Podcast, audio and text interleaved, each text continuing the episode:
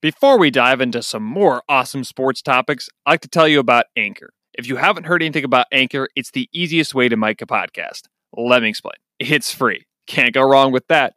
And guess what? There's even creation tools that allow you to record and edit your podcast right from your phone or computer.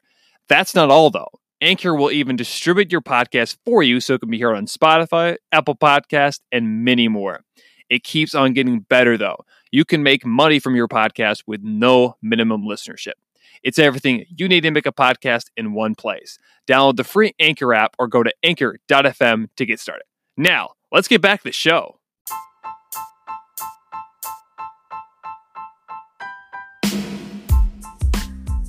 On Monday's June 8th edition, Conor McGregor retires for the third time, UFC 250, the Folds of Honor Quick Trip 500 highlights, and much more.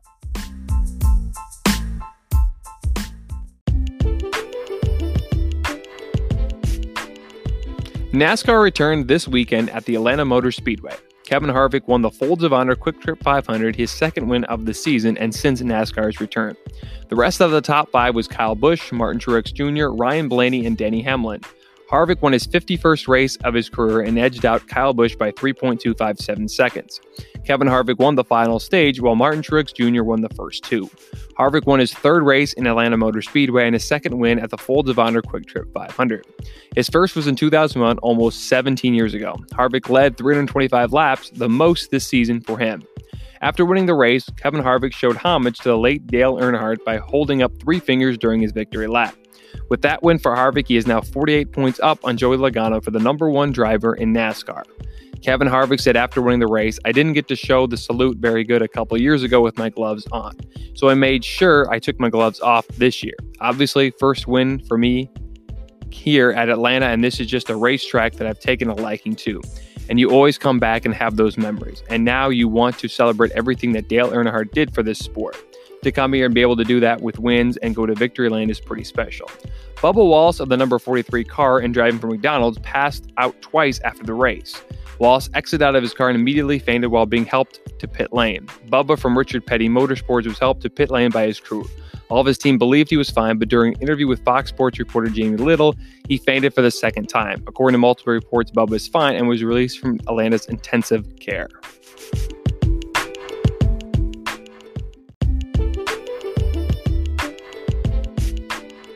Susan Slusser of the San Francisco Chronicle reported that Oakland A's owner John Fisher will pay minor league players throughout the season. Fisher told Slusser, I concluded I made a mistake. One week ago, the Oakland A's organization announced they would stop paying minor leaguers on June 1st because of the pandemic. It is likely the minor league season will be canceled, however, the league has not made a final decision. The players will still collect their $400 stipend the next few months until August 31st, which is when the MILB season ends. Many teams in the league have decided to pay their own minor league players after receiving much backlash from fans, players, and media. The A's were one of the first teams in the MLB to confirm they would not pay the players in the minor league after May 31st. One week ago, we announced on the show that Dodgers pitcher David Price would pay the players that were in the Dodgers minor league system $1,000 each month. Fisher and the team also are working on emergency assistance fund that helps workers in the franchise that were laid off in the month of May. Oakland A's owner John Fisher also stated, I changed my mind after spending a lot of time talking to our team. Mentioning team president Dave Kaval, vice president of baseball operation Billy Beane, and general manager David Forst in particular, I concluded I made a mistake. I've listened to our fans and others, and there's no question that this is the right thing to do we got we clearly got this decision wrong. These players represent our future and we immediately begin paying our minor league players. I take responsibility and I'm making it right.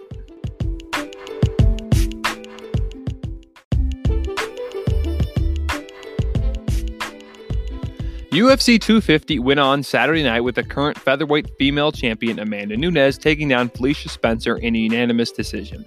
The event took place on ESPN Plus pay per view at the Apex in Las Vegas, Nevada. The Brazilian fighter won her 11th straight title defense, and some even said that she is the most sure thing in professional sports right now.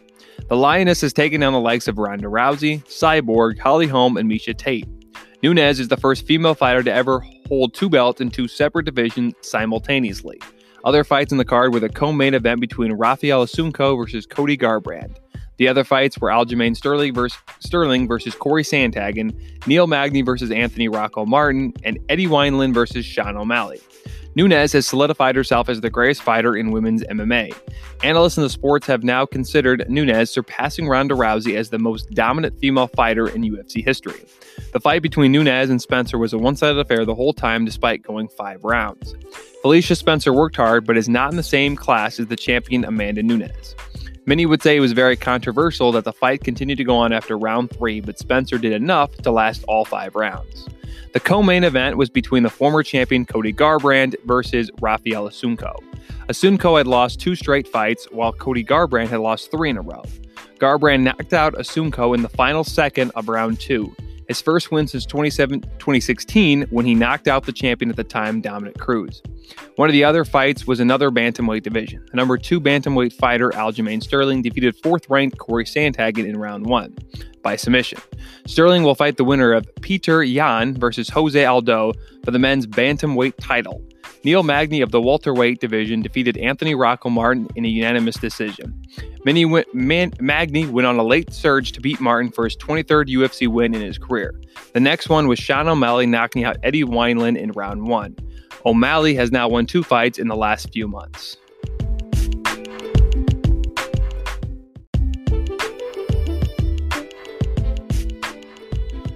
The NBA will determine the playoff seeds that are tied with winning percentages. It would affect most of the four Western Conference teams to the final eight seed. There's no chance that the Memphis Grizzlies would tie with any of the bubble teams in the Western Conference, but Portland, New Orleans, and Sacramento are all tied. The league informed the NBA Board of Governors about the proposed plan in a memo on Friday night. San Antonio would play the least amount of games for any of the teams that are heading to Orlando. The Spurs would have to at least win six games to have a chance to qualify for the playoffs. In the Eastern Conference, the Wizards have a very miniature chance of qualifying for the postseason. However, if the Wizards were to win six games and tie with the Nets, they would make the playoffs instead of Brooklyn. This season, Washington has defeated the Nets both times and were scheduled to play once more, but could not because of the pandemic. The NBA is still working out on who all the 22 teams would play. According to many rumors, the league is trying to follow the team's schedule as close as possible. The league's plan is very similar to the NHL's proposal, yet the NBA is winning percentages while the NHL's is points per game.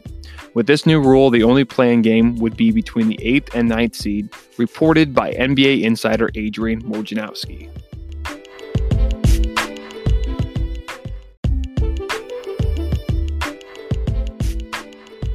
What a crazy time to be alive. First, the coronavirus pandemic, then rioting, and now two polarizing figures in sports could be fighting for charity. Dana White, the UFC president, and Dan Le Batard, the host of his own show on ESPN Radio, have a little bit of a feud going on at the moment. Le Batard challenged White to a fight in his radio show, and White immediately said yes. On Saturday, Dana White took to social media and solidified that if Le Batard accepted the challenge, all proceeds would go to charity, and even White would donate 250000 to COVID 19 research. During a UFC fight night, Woodley versus Burns, Dan Le Batard interviewed Dana White and got into a feud. Le Batard accused White of not paying fighters enough money, and White responded by saying Le Batard was very uneducated on the subject. Le Batard said, I would like to fight you though. How do you think that would end up going, you and me? Can we do that for charity? Can we raise a bunch of money for charity? White responded back, Absolutely. It ends very badly for you. Very badly, that I promise.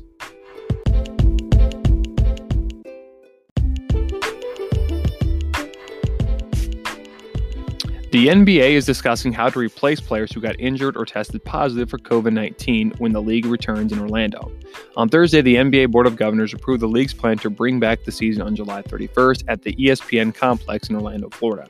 According to many sources that are close to the situation, the NBA will allow teams to replace players, but there will be restrictions on who they can sign. The players that teams are allowed to sign would have to be with an NBA team or in the G League before the outbreak.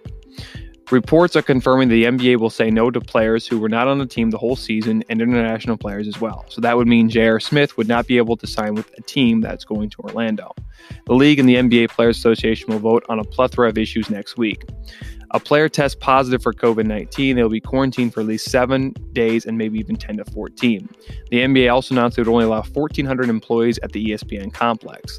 The league has determined that rosters cannot expand for more than 17 players on a roster be- because of the health experts' advice. Another guideline is one player starts training, that players start training on July 9th. Teams will no longer be able to sign players as a replacement. Many teams are making their case to the league to change the guidelines so that they can sign players as a replacement. The league is willing to allow players with two way contracts into a full NBA contract. Franchises are skeptical of teams being able to send players outside of Orlando. Currently, the NBA has a rule of allowing teams to be able to keep two players on the roster with two co- two-way contracts.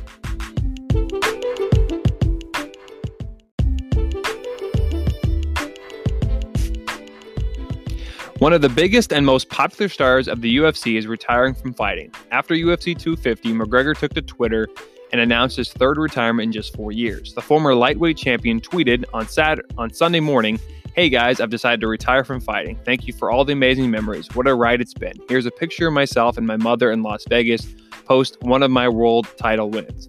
Pack the home of your dreams, Mags. I love you. Whatever you desire, desire it's yours. McGregor told ESPN's Ariel Helwani the game just doesn't excite me, and that's that. All this is waiting around. There's nothing happening. I'm going through opponent options, and there's nothing really there at the moment.